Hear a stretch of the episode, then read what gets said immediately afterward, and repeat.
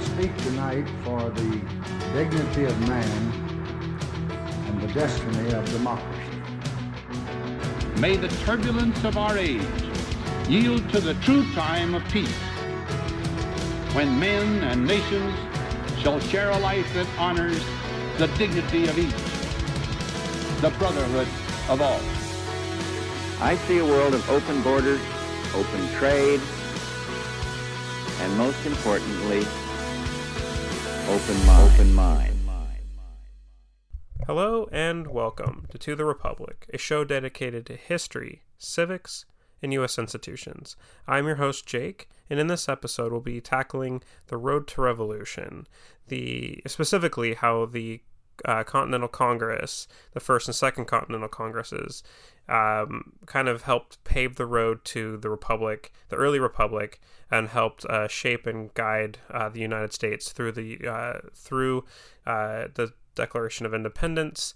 Um, national forming a national identity, a national government, and setting the blueprint for eventually the con- um, the the lessons and uh, and everything that went along with eventually leading us to the drafting of the U.S. Constitution, the ratifying of the Constitution, and the republic that we know today.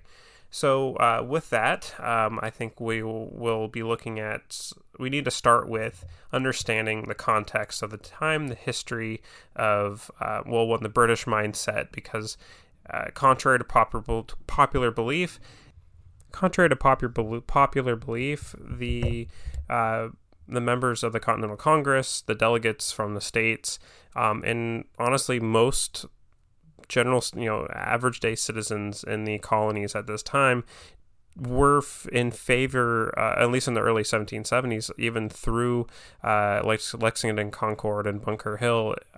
There was still a the majority of even delegates to the Continental Congress wanted to find some sort of solution with Great Britain to remain a part of the empire, but to uh, have more independence, a little bit more autonomy, and um, really just kind of address certain grievances. Uh, this belief that um, they were upset that the the empire, the king, uh, England proper, did not see the colonists, um, even though they were they were descendants of British settlers, as being British, and therefore we're not given the same, um, the same, essentially the same actual rights as uh, English, as actual people in England, actual people who were seen as native born Englishmen. And so we'll definitely, um, uh, we'll show that throughout this, uh, through this episode, how the main actors in this story and the colonists in general the national mood i guess the really the birth of a national identity uh, happen through uh, these subsequent processes and, and events. Uh, before we really dive into the topic, though, uh, house some housekeeping uh, that we need to get into. Uh, just I want to highlight the fact that KXRW is having a fundraiser. our fund drive is beginning this month, and we really could use we could really use any help that you as a listener are able to to give and any help at all helps us stay on the air. It helps us promote our shows. It helps us grow.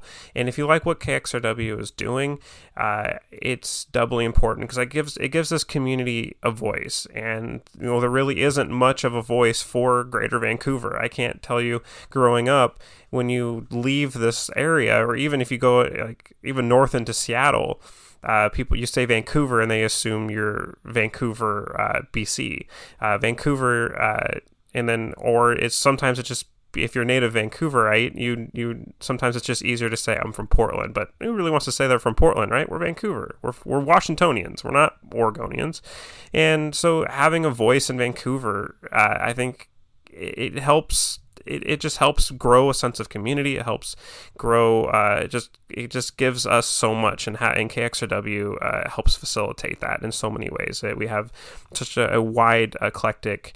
Um, array of shows that uh, explore just so many great topics, um, ever present, past. It's a great new show that we have. Um, if you really like um, more community focused, more community focused politics, uh, the uh, filibusters with John Oberg has always has amazing interviews with local politicians, uh, even at the state level. Um, really important, uh, really important because I think it, it helps uh, facilitate the local debate on politics. We get so much focused on what's going on at the national level or even at the state level that we forget that for the most part, the, our daily lives are way more are are way more influenced and affected by the local politicians that uh, just appear on our ballots every four years. We don't know much about them. Well, you know, KXRW has because we have a voice here in our community. We have we're on air. We we and we have people who are interviewing these elected officials and uh, and we, so we get to know them and they become more than just a name on the ballot and and it's a way to hold those people accountable as well.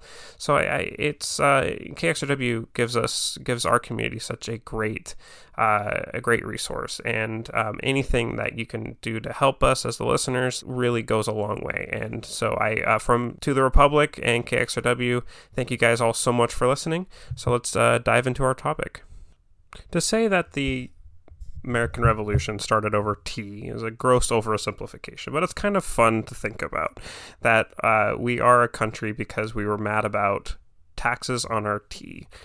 And because I don't even think tea is, is that much of an American thing. I don't when you think of tea, you always think of Great Britain. I mean, I guess we we do drink tea here, but I feel like we're much more of a coffee culture. anyway, the it, but it's fun. To, it's it's fun to think about and and and think about how all of this was set in motion by the tea tax of 1773, which yeah, I mean, that was like the catalyst for the Boston Tea Party, which then set forth a bunch of tit for tat events uh, by both uh, Great Britain and King George.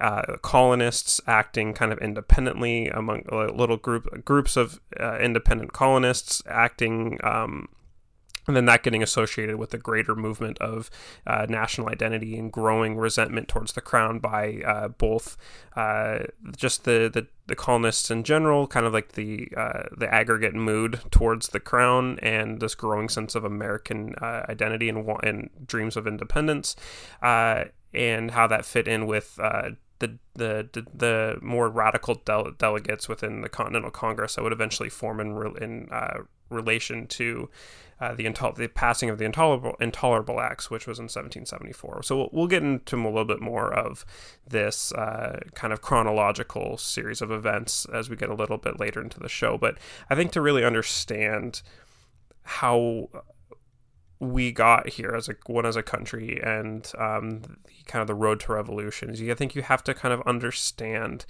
the British mindset, the politics at play, and then also um, the relationship between colonists in an empire and the the the government of the metropole, which in this case is England. Metropole being kind of the the the, the host country in uh, in this imperial superstructure. So if you think about this time, you have competing empires. Empire was kind of in vogue. We don't really think about that now because after World War II, empire uh, became much more um, uh, imperial based more than colonial based. So there was more indirect control of uh, countries abroad more so than direct control. Like this is British territory owned and controlled directly by the host country, whether it be England, France, uh, the Dutch uh, conglomerate, um, Holland, and uh, or whatever else, Germany later on, Russia, and so forth. America for a little while in the 1890s. Um, the as far as so, I think we kind of need to understand what how that kind of worked and the the the economics uh, of empire. So really, to kind of get into to get into that, I think we need to we um, need to talk about what is mercantilism and how that directly relates to how England saw its colonists and how that then bred resentment amongst the colonists. Mercantilist economics is quasi capitalistic in its nature, but instead of being open competition, states wealth is, is centralized in the state and it derives from a very zero sum philosophy in terms of economics. Uh, if you're interested more in, I've, I've covered economic uh, economic topics throughout uh, at different episodes throughout this show's history. You can find that in the backlog at kxrw.org, uh, FM. Sorry, kxrw.fm. And if you if you want to go back there and listen, um, I think it'll give you a little bit more context for what I'm about to talk about. But I'll briefly describe what mercantilism is. So mercantilism. So the difference between like mercantilism and capitalism, as we would think of capitalism today is that mercantilism views trade as like a no-go. There's no there's very little trade and the only trade that happens between competing nations is if the if, if the state believes that it is 100% taking advantage of its trading partner. Well, because trade is cooperative by nature, there really is there's very little trade that happens because why would a, a why would a independent partner choose to enter into a negotiation where they are, have zero benefit to come out of it? So the idea of zero sum is that if my if I'm only winning is if you're losing. Think for example England and France. England would only trade with France or engage in anything engage in any talks with France as if they were dictating all of the terms not very conducive to long term cooperation, which is why there was so much tension between both states. They were operating under a economic system that was very much like their political system because they believed that um, the only way that I can survive is if you're losing. This idea of kind of capitalism today, in, in a rough sense, is that even if all bo- all boats are rising, that's not a problem. I want to be rising faster than my competitor, but if my competitor is also my competitor's boat is also rising with the tide, that's not necessarily a bad thing. Relative gains is not a huge issue. In mercantilism, any gain made by my competitor is a direct threat to my own gains and then therefore my own survival. So there's very much a survivalist um, aspect of empire, of mercantilism, and how that uh, influenced the imperial superstructure of the time. So if we take that mercantilist economics, well, the only way then to for a country like England, which is not particularly resource rich, to be able to uh, exp- keep expanding and uh, make its wealth higher is to create captured markets. You create captured markets by colonies. You go and conquer places with those resources. You take those resources from that place you bring them back to the metropole where you have where you can use your industrial power to make products. But if you're not trading those and selling those products abroad, because you don't want wealth to leave your country, because losing wealth in a mercantilist sense is losing wealth, so you want to centralize that wealth in your or in your country or in your empire. You need a captured market to then sell those goods back to. That's that was essentially the United States colonies within the imperial superstructure. There wasn't a ton to export necessarily in the United States, there wasn't a ton of raw resources at that time. So the American colonies became basically a dumping ground for British manufactured goods that they got the resources from their African and South uh, South Asian uh, their South Asian colonies or their uh, Caribbean colonies like sugar. So that's where you see this reliance on using the United States, the colonies, as essentially a captured buyer's market for Britain's goods, way to keep basically everything in house. Your your uh, raw resource um, acquisition, your manufacturing, and then the selling of those products. You're keeping everything internalized. Well, the problem is is that that all works out great until um, you run into issues of uh, competing interests. To maintain empires, when you have other empires, is very expensive. Fighting wars to to uh, on a uh, the sun never sets on the British Empire was a real thing. That's a lot of land for a small country like England to maintain. So you end up having to fight a lot of wars. Um, the uh, the Seven Years' War, which we hear, uh, which in the American context was the uh, French and Indian War, was part of the more global war, really kind of the first World War, if you think about it. It was uh, the the Seven Years' War fought in the 1750s, really kind of set the tone of um, Britain seeing the colonies as kind of a liability and the amount of money that they had to dump into that the crown had to dump into uh, the colonies to protect them during the French and Indian Wars, and then and then continued uh, threats from Native American uh, tribe tribal attacks on the frontier really limited uh, the um, the colonists' ability to expand economically, to move westward. Um, there was the Proclamation of 1763, which forbid settling uh, east of the Appalachians. So there was a lot of things at play, and the with with that a growing sense of national identity within the colonists, especially within the 13 uh, American colonies. The and then you have to also think about this. The colonists at the time, especially the young men who became the bulwark of the uh, the colonial fighting force, most of them had never been to England. Their fathers may have been uh, English settlers, or maybe their grandfathers have been English settlers. But to them, England, and the crown, was nothing more than kind of a uh, a stepfather telling them what to do, and they just want to listen to Blink 182 and do their own thing and so there was a lot of resentment there, especially among the, the youth of of, um, uh, of the colonists, um, really resenting this, uh, what they saw as an overreach from an overlord that they didn't really even um, identify as. They didn't identify themselves really as English. They, they identified more themselves with the states or the colonies that they grew up in. That was more or less the uh, their allegiance is more to the state. Well, and as England started to clamp down, and a lot of that had to do with George's George III's inability for foresight and just kind of his own reactionary, um, his own reactionary uh, nature. That really kind of kept poking the bear, so to speak, of the of the colonists, and eventually led to um, more nationalistic uh, identity within the colonists. That then led to stuff like the Boston Tea Party uh, Bunker, uh, Lexington Concord, Bunker Hill, and then by that time the the the the stone had been rolling downhill so fast, there really wasn't any stopping it.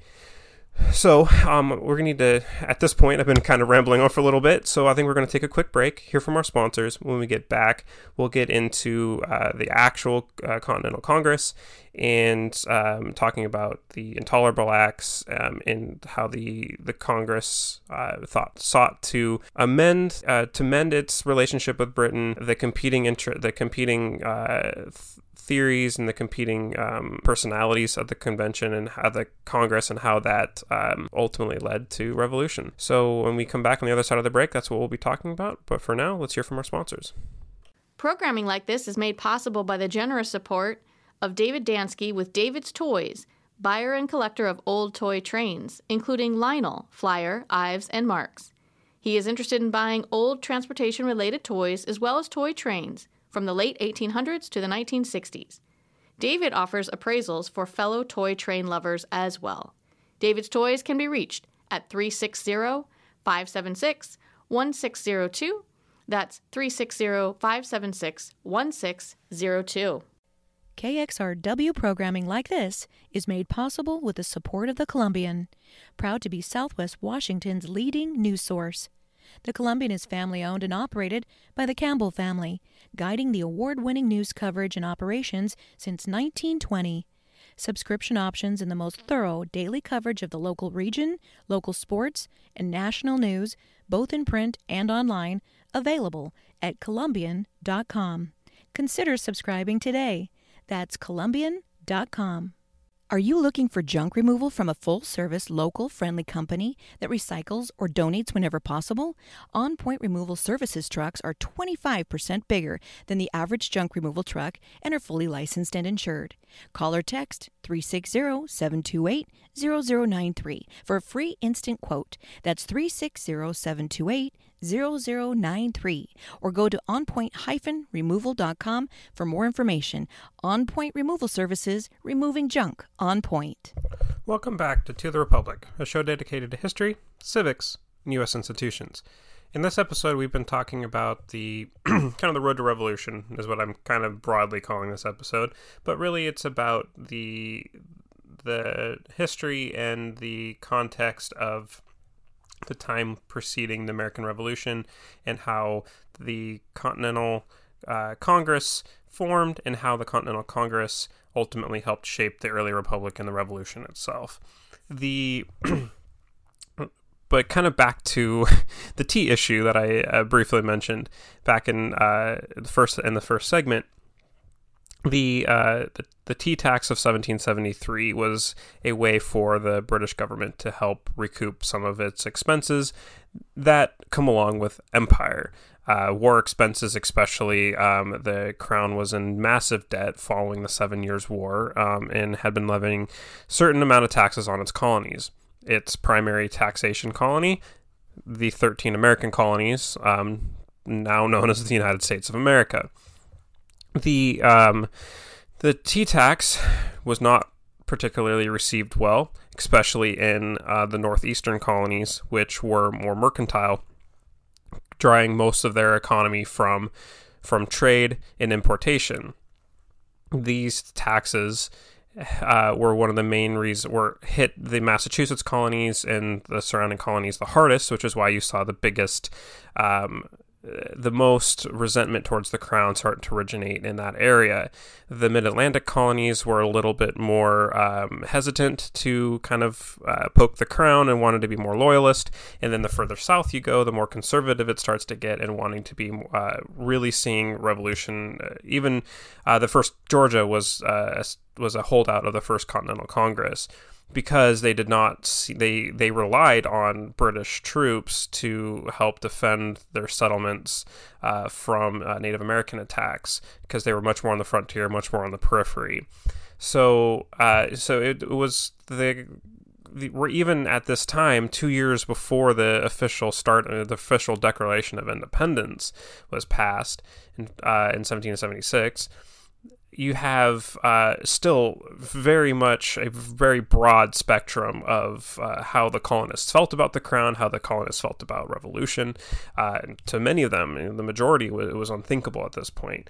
But uh, the, the in response to the uh, the Tea Act, you have the Boston Tea Party in 1774 where a bunch of a bunch of colonists, younger colonists, dressed up as Native Americans, dumped a bunch of tea into the into the Boston Harbor, and in response to that, uh, the Crown saw this as an open act of rebellion. In addition to some other things that had been happening throughout the colonies, they saw Massachusetts as kind of this hotbed that was instigating uh, this revolutionary fervor and, and, intolerable fervor throughout the uh, this, these intolerable acts. So they passed their own intolerable acts, is what it was framed in the uh, Massachusetts media. Britain actually called themselves the Coercive Acts to coerce the colonies back into compliance. And they thought by making an example out of Massachusetts that it would uh, bring the rest of the colonies to heel. The uh, they saw the colonies in rebellion. They pers- they framed it in the perspective of four total acts. So you have the the Boston port, which uh, became under control of, of the British uh, provisional government, where it had been more independent at that point. Uh, Massachusetts governor was then directly appointed by the crown, much more loyal to the crown, uh, brought bringing in uh, more British troops, a higher British troop presence. Um, Imperial Administration of Justice. So um, at that point, there was no really independent courts. The courts were then um, brought by the the colonial governor, which answered directly to to British Parliament and then the Quartering Act, which forced colonists to house British troops. It's a way of it was a way of the um, Britain seeing that it was necessary to have their troops station both for internal security and external security in case of war breaking out with either Native American tribes, the French getting pesky again, uh, and kind of shoving that expense onto the colonists by forcing the colonists to house their troops. That was these four acts, and uh, were seen as the intolerable acts by Massachusetts.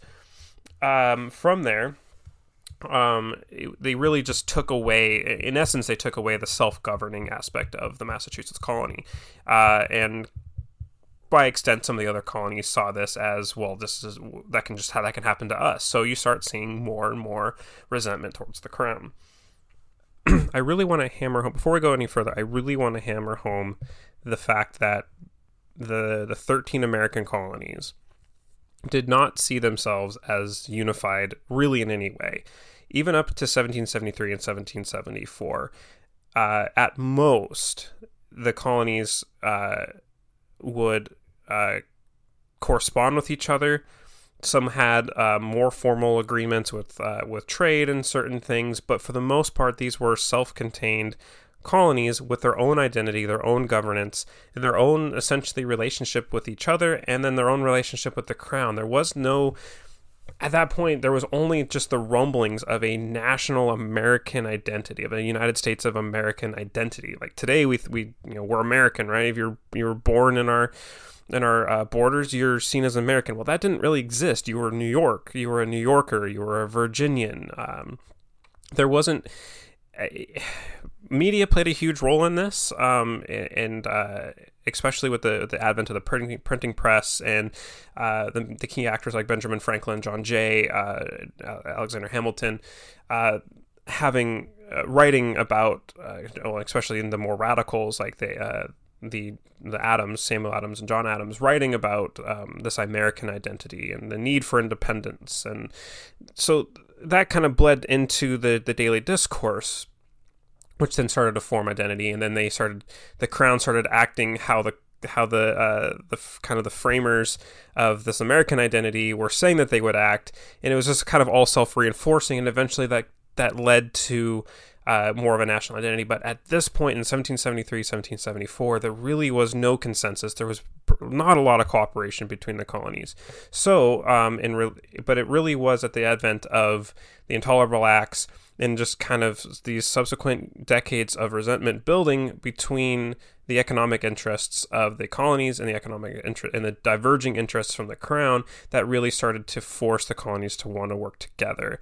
Um, outside so uh, so what started as just kind of light correspondence ultimately forced the uh, 12 of the 13 colonies minus Georgia to meet to try to redress their grievances with the crown what they saw as increasingly antagonistic behavior from the crown to the colonies. Uh, they met for six weeks, uh, beginning September 5th of 1774 and uh, kind of breaking in late October, October 26th to be exact, in 1774. Um, like I said, 12 of the 13 colonies were present uh, loyalists at this point, as I'd kind of mentioned, had outweighed the patriotic sentiment. Patriotic, kind of in this term, because it's been hijacked, unfortunately, in our modern day. But patriot kind of meant uh, radical uh, at this at this point in this particular context in 1770 to mean you know somebody who wanted to rebel against the crown and form a uh, an independent nation. However, that would manifest that this idea of a unified United States, as we see it today, wasn't something that was even conceptualized at this time. It wasn't even a, really that much of an idea. Uh, just revolution, um, and we'll figure it out later. Was kind of the the Adams uh, view of this. And Adam, the Samuel Adams was really kind of the the for, at the forefront of this patriotic fervor, hailing from Massachusetts, that pesky colony. The main, like, actual tangible thing that the Continental Congress, the first Continental Congress, passed was an economic boycott of Great Britain, and they petitioned George III for a redress of grievances. Uh, at this point, most delegates did not want to break from Great Britain, as I had mentioned. Uh, specifically, New York and Pennsylvania delegates were sent with firm instructions from their um, in their like, colonial uh, legislature to reach a deal with Great Britain. Um, rest of the states split on compromising or declaring independence. So, like as I was kind of saying, the, the northern colonies wanting to more uh, wanting to to uh, declare independence, the mid Atlantic colonies kind of wanting to find a middle ground, and then the southern colonies generally wanting to stay firmly with Great Britain. This would obviously change as things began to get worse. Uh, in 1775, April 1775, you have Lexington and Concord, the first major real skirmishes between um, between uh, colonists, armed colonists, and uh, British troops. Uh, this really this kind of culminated in Bunker Hill, which took place uh, in July of July 5th of 1775. Um, June, sorry, June 17th, 17, uh, 1775. At that point, uh, the Continental Congress had issued an all what was called the Olive Branch Petition, which was a, a way to try to find um, some sort of uh, avoidance of war with Great Britain by Great Britain giving back the colonies some of its independence, expanding its independence in some in certain areas, especially with economics. Uh, unfortunately, because of travel time, uh, the King George received the Olive Branch petition the same exact day that he uh, received word of the Battle of Bunker Hill, which, uh, even though the British won, suffered massive losses he saw that as a complete slight, and uh, even though Great Britain, Great Britain's Parliament did debate the the merits of the Olive Branch, King George addressed Parliament, giving a scathing speech condemning Massachusetts specifically, but really the colonies in general, wanting them to bring them back to heel, because in his mind, colonists were below um, Great Britain and uh, the actual British citizens. They were subjects of the empire, and therefore their rightful place was to be below them.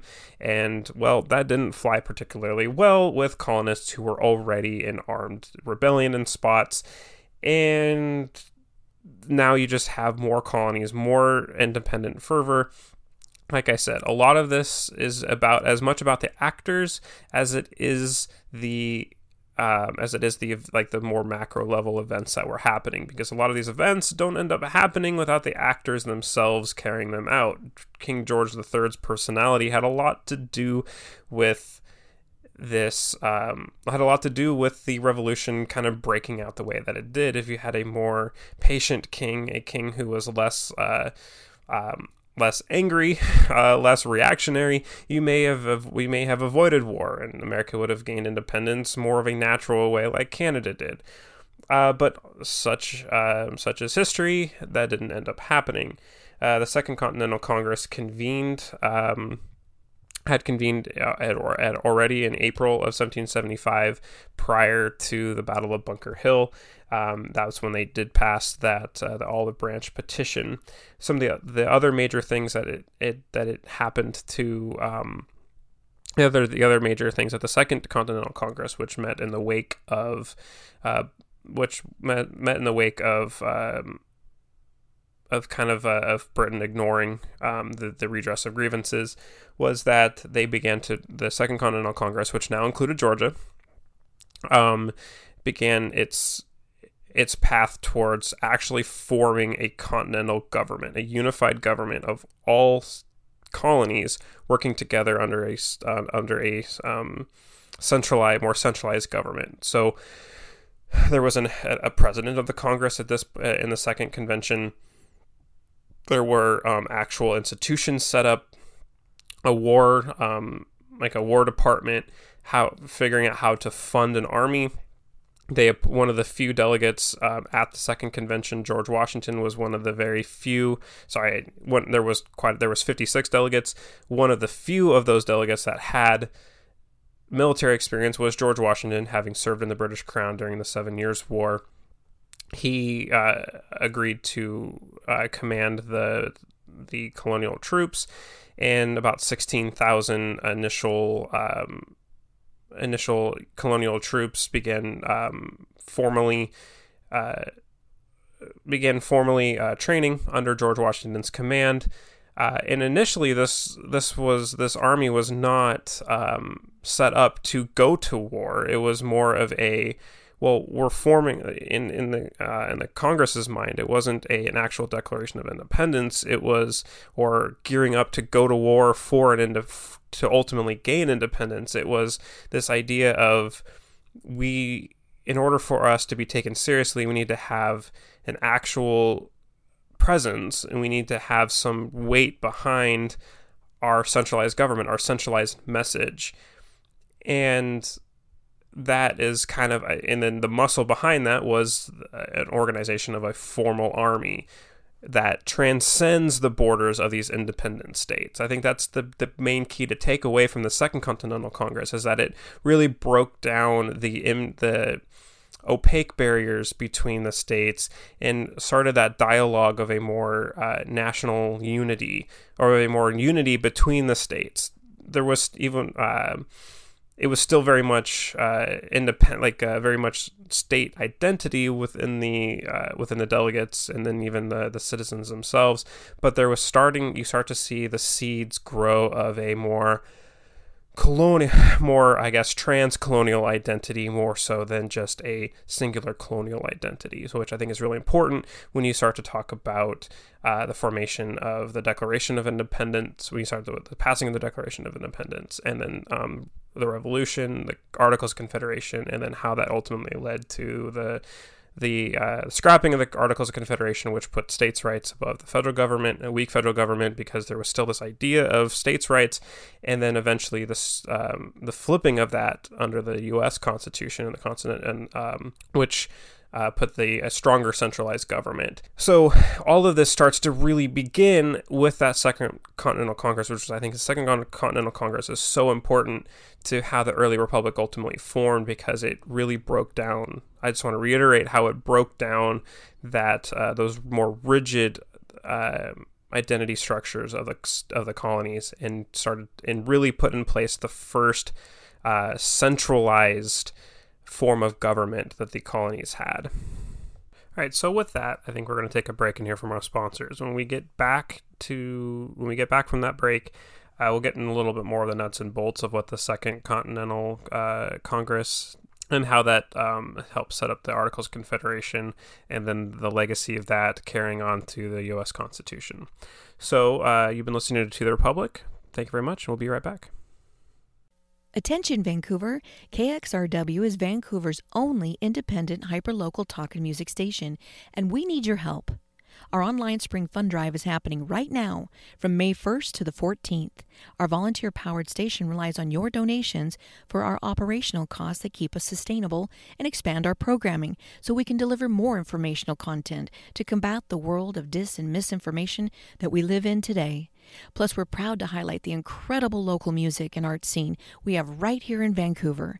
So, if you appreciate the values driven reporting that KXRW delivers, please consider becoming a monthly member or making a one time tax deductible donation today by going to kxrw.fm forward slash donate or by texting KXRW to 44321. That's 44321.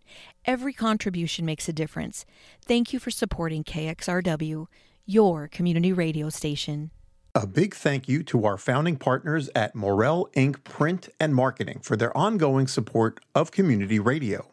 Morel Ink. is a woman owned, union staffed, state of the art print shop that since 1993 has offered high quality, creative, and innovative printing and marketing solutions. Morel Ink.'s experienced staff creates partnerships with their clients and uses the latest technologies to meet their needs. More information about which of Morel Ink.'s products, printing, and marketing strategies will best serve your next project and budget can be found at morelink.com. That's M O R E L I N K.com. Welcome back to To the Republic. Um, in our last segment, we talked about the con- uh, Continental Congress, the first and second Continental Congress, uh, talking about the rise of a more of a national identity and how the Congress helped facilitate that, and really kind of uh, in a circular manner, like how the Continental Congress was a reflection of growing uh, anti Great Britain sentiment and the rise of a national identity, and how the Cong and then how uh, the Congress helped break down the really rigid barriers between the the colonies and formed a more uh, unified identity and a more uh, cooperative uh, relationship between those uh, between those colonies and how that was necessary for what would eventually come, which is the American Revolution. So um, when we had ended our last segment, um, we hadn't really talked about kind of the nuts and bolts of the Second uh, Continental Congress. The first one was really more of a uh, kind of a loose conglomerate of delegates sent from 12 of the 13 colonies uh, who formed, uh, who wrote like a, a, redress of grievances to the uh, to uh, Parliament and King British Parliament and King George III. Um, it didn't really, uh, other than uh, writing that redress of grievances and um, agreeing um, to boycott, have an economic boycott of Great Britain, it didn't really have much more. Uh, it wasn't really institutionalized in any way. It was just kind of like a general meeting of the minds, so to speak, between um, all the colonies minus Georgia. The Second Continental Congress had um, was a much more uh, formal, a much more formal uh, forum It uh, consisted of all 13 uh, member delegates from all 13 colonies, and the mood was definitely much more shifting towards a, a national identity and wanting more independence. Not quite to uh, uh, complete independence, but wanting more autonomy from the from the federal government. Yes, there were factions within the Continental Congress, especially from the northern colonies that we talked about earlier, uh, wanting an ind- wanting full blown independence and a war of revolution uh, that was tempered um, by the other two real two thirds of the of the delegation um, wanting either um, to kind of reframe the relationship with Great Britain but maintain a part of the empire, or more the conservative faction, which at this point was starting to become less and less, uh, wanting to kind of keep the status quo and not anger Great Britain.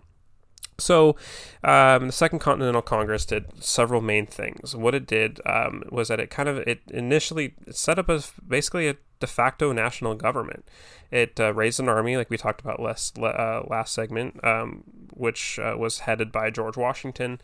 Uh, it directed kind of uh, strategy and how the colonies would, instead of each colony sending its own delegates to British Parliament or writing directly to King George, uh, there would be a unified message um, in a a uh, centralized strategy in all colonies uh, cooperating um, and writing as a whole, which you know carries a lot more weight than just say New York saying we have a problem when you have all 13 colonies sending a signed letter.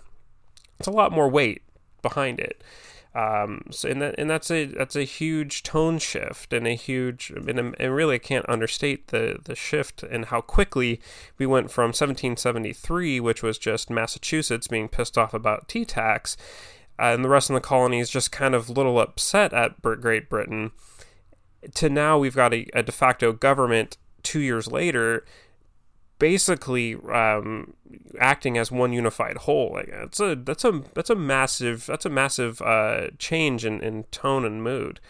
Uh, approving, they appointed diplomats, so actually having like you know this is a uh, this is our Continental Congress diplomat to other countries, not just Great Britain, but to France and other imperial superpowers of the time.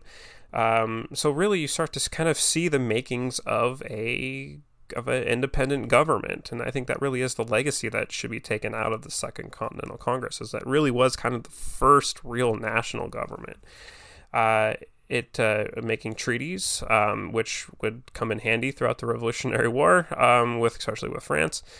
Um, and so that was kind of like the the extent of what it set up. So really informal, not, nothing super institutionalized like you would see in the Articles of Confederation, and then later in the um, once independence had been won, uh, the U.S. Constitution.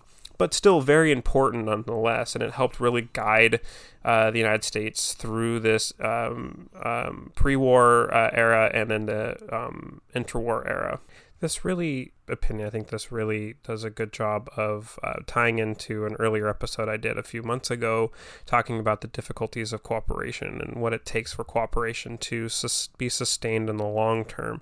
So really what the continental congress was is a ad hoc arrangement between independent uh, colonies uh, to address a common goal and a singular uh, focus which is the enemy of that was great britain to um, in ad hoc relationships often are a very good flashpoint for short-term cooperation. But a lot of times without that institutionalization uh, you uh, without institutionalization and, and, agreed upon rules and an actual centralized government you have um, cooperation uh, falls apart fairly quickly because of diverging interests. Uh, when you have a national identity and a nationalized centralized government however that ends up forming, it, interests remain um, more uh, more common, and therefore cooperation can um, can be extended into the long term, um, multiple rounds games. When we're talking about, uh, and in that episode, I talked a lot about uh, the importance of uh, how trade and um, leadership and uh, buy-in all help foster that. Well, institutionalization all foster, help foster cooperation, and how institutionalization helps uh, um, individualized individual parties see themselves within that institution and how that fosters long-term cooperation. Anyway go back and listen to that episode uh, if you want uh, if you're interested in, in more of that theoretical concepts of cooperation. But i think the the concepts of that really help uh, kind of understand uh, the significance of the second continental congress because it set the table for that initial cooperation and uh, it helped bring the first amounts of institutionalization into uh, into the American um, into the American idea. And I, I, think I really don't think that can be understated because of how uh, where we ended up. I think without uh, the, f- the, forming of the Second Continental Congress and the more institutionalization nature of it, I don't think we get uh, to the where we eventually end up as quickly as we did. And so I just want to really, really reiterate how important the Second Continental Congress was. This brings us to July of 1776, the famous, the famous month of America's birth, right? Sort of. I mean, if you really want to be nitpicky, we declared independence July 2nd um, under the Resolution of Independence, which was passed at the beginning of the uh, of the uh, convention in July uh, of 1776. Uh, and then formally, the Declaration of Independence, famously written by uh, Thomas Jefferson, was passed July 4th of 1776 of the convention. Now, it's important to note that it took another two months for all of the colonies to ratify the Declaration of Independence. So there really wasn't an actual declaration that was a that was fully recognized by all colonies for, for another two months after July 4th of 1776. But I mean, let's not be nitpicky. The words were written on paper July 4th, 1776, and as much as the historian in me wants to be like, well, technically, that's not really the date we actually declared independence. I mean, let's have the date for Hallmark reasons. But it is important because at least, you know, it it uh, it signified a dramatic shift in the revol- in the independence movement and the the real the buy-in of all parties within the colonies not all parties, but all delegates of the, the majority of of uh, delegates from all from all colonies, um, pushing now towards from trying to amend or trying to mend the the relationship with Great Britain to now we're breaking from Great Britain.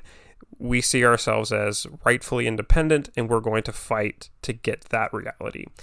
And so once again, it's just another it's another shift that uh, then the Continental Congress is now now the de facto government of a fledging nation or a hopeful nation that can win its independence. And so, um, with the with the passage of the Declaration of Independence, um, the war had the Revolutionary War had already been essentially being fought for almost a year now, but it hadn't really been formalized. The Declaration of Independence and its ratification really put into stone that the Revolutionary War we did had actually begun at an like institutionalized the war effort, which is important, which then gave the Continental Congress more importance to build towards something that is um, more sustainable if and when we want our independence. And we needed more centralization in order for that in, for that independence movement and the war effort to succeed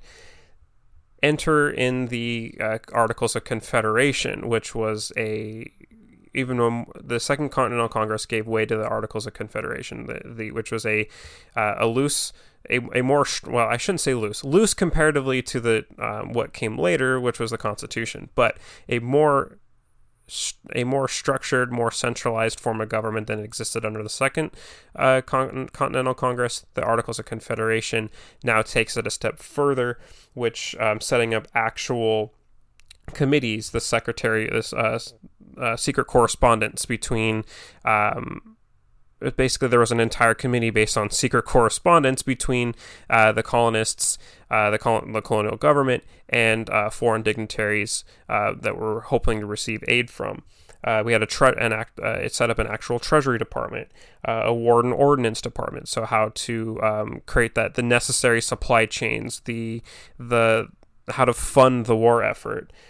Secretary of the Navy, which immensely important to the war effort, and then an actual uh, Constitution Committee, which wrote the specific articles of the of the Confederation, which was uh, uh ratified on November 5th of 1777.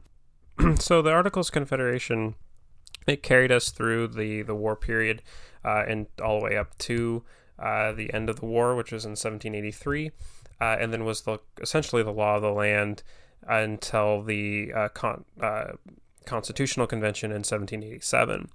The Article of Confederation, um, because of a lot of the because of the context of the time, the a lot of the the, the colonies and now states were hesitant to have a really formalized central government, fearing um, the power of a king, which is understandable. But unfortunately, after that, uh, when we talked about the like how ad hoc can foster really strong short-term cooperation because of unified unified singular goals and common enemies when when that when that singular goal which was to gain independence and that common enemy is no longer a threat uh, ad hoc relationships generally uh, devolve fairly quickly as interests diverge, um, which is why institutionalization is so important to long term cooperation. To kind of just reharp on that, because I think you, you see that start to arise um, in the in the post-war period. The Articles of Confederation, which essentially set up 13 independent states with a very weak centralized government with no ability to tax, no really ability to tell states what they can and cannot do, um, led civil war was ever present between the states over fighting, uh, infighting over uh, economics, uh, currency, uh, banking issues. There was all sorts of tensions that there was really no forum or centralized government to kind of uh, to alleviate those those issues. So, what uh, James Madison and other uh, Federalists like Hamilton and John Jay, who wrote the Federalist Papers, started to, to, to notice and argue is that they, they felt like the, the Republic was on uh, shaky ground at best, if not in complete danger of collapse, uh, began to push for a more central uh, reordering of the uh, reordering of the of, of, the centralized government to a federalist structure where this the, the the federal government, the central government, would preside over the states. The states still having autonomy, and that all worked out at the con- at the constant, uh, constitutional uh, convention, like I said in 1787. But what the article, I don't want to trash completely the Articles of Confederation and then even the looser uh, Second uh, uh, Continental Congress because they they paved the way to the le- one the lessons that were learned that ultimately brought us to where we are today with the Constitution as it is, as it is, and and but also the rigidity of uh, the the uh, the convention gave us a document that can be amended. The the Article Five of the Constitution allows for the Constitution itself to be amended. That's why we have so many amendments to the Constitution. So so much of this is a legacy and, and brought over time. It's not just uh, the revolution was won and then boom, America. And this was a process. This was trial and error and, and compromise and cooperation. And it took a long time to build this national identity. I mean, Thomas Jefferson himself, before, uh, prior to the passing of the, of the Constitution, he called Virginia my country, not the United States his country, Virginia his country. And that was not a, that's the writer of the Declaration of Independence. So we were a long in 1773 to 1787 it's, a, it's not that long of a time when you think about uh, when you think about it to go from seeing yourself as a british citizen to seeing yourself as a citizen of a state to then seeing yourself as a member of a nation. That's a fundamental uh, that's a fundamental change that's three fundamental changes that would take most people a lifetime to become accustomed to or be comfortable with uh, to have happen, and that wouldn't have been possible. That wouldn't have been um, that wouldn't have been um, even really considered as a possibility to get to where we were where we are today in such a rapid fashion without uh, without the, the formation of the Second Continental Congress, the Articles of Confederation, and that long process to get to where we are. I kind of wanted to end on um, on a quote by James Madison, which I find to be really important, and he says.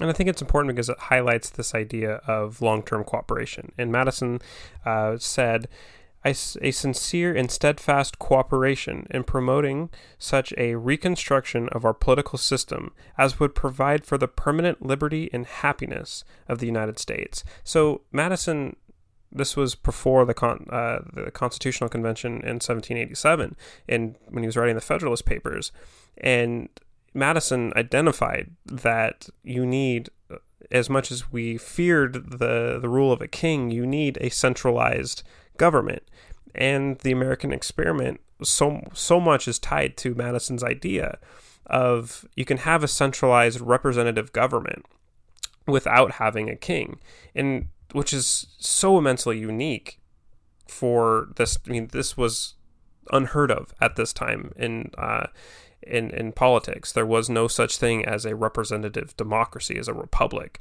Uh, so, and and Madison lived and helped was a part of the the second uh, uh, Continental Congress. He was part of the Articles of Confederation. He was uh, an instrumental part and, um, and eventually became a president. So I just wanted to kind of reiterate the importance of this process and how we got here because I think it's it's lost in this um, story that we tell ourselves that we we fought a we fought a revolution and then pop we just had all of these great ideas and we formed this uh, this uh, this government that we have and that just kind of materialized. But really it, it it was trial and error. It was different actors. It was different individuals with different ideas coming together and cooperating and differing and uh, and eventually settling on something that we still that uh, that has. Um, for the most, for better or worse, at times, uh, has uh, held our country together um, for 250 years. So I think it's is something to uh, to to celebrate, and I think it is something uh, that I think we need to pay more attention to is the the early workings of the the road to revolution because it holds so much weight in how we. Um, and how we got here. Anyway, uh, so uh, thank you so much for listening to To the Republic. Uh, like I said, uh, you guys uh, are the heart and soul of our uh, of, of our community, and thank you so much for for continuing to be a presence here and grow with KXRW. So with that, you have been listening to The Republic. I'm Jake. We'll see you next month. KXRW, Vancouver's only independent hyper-local talk and music station, needs your help. Our online spring fund drive is happening right now from May 1st to the 14th. Our volunteer-powered station relies on your donations for our operational costs that keep us sustainable and expand our programming. Please consider becoming a monthly member or making a one-time donation today, or going to kxrw.fm forward slash donate, or by texting KXRW to 44321. Thank you for supporting KXRW your community radio station. The Sierra Club empowers local volunteers to lead campaigns to protect the places and people we love. They empowered local volunteers to lead the effort in Vancouver City Hall to develop an emissions reduction plan. The goal is to reduce emissions at least 50% by 2030. More information is available about how to become a member and support their work at sierraclub.org/washington. That's sierraclub.org forward slash Washington. KXRW Radio would like to help spread the word about food availability. Head to clarkcountyfoodbank.org and click on Find Food to access a map and printable list of pantry locations throughout the region where you can pick up or donate food. That's clarkcountyfoodbank.org.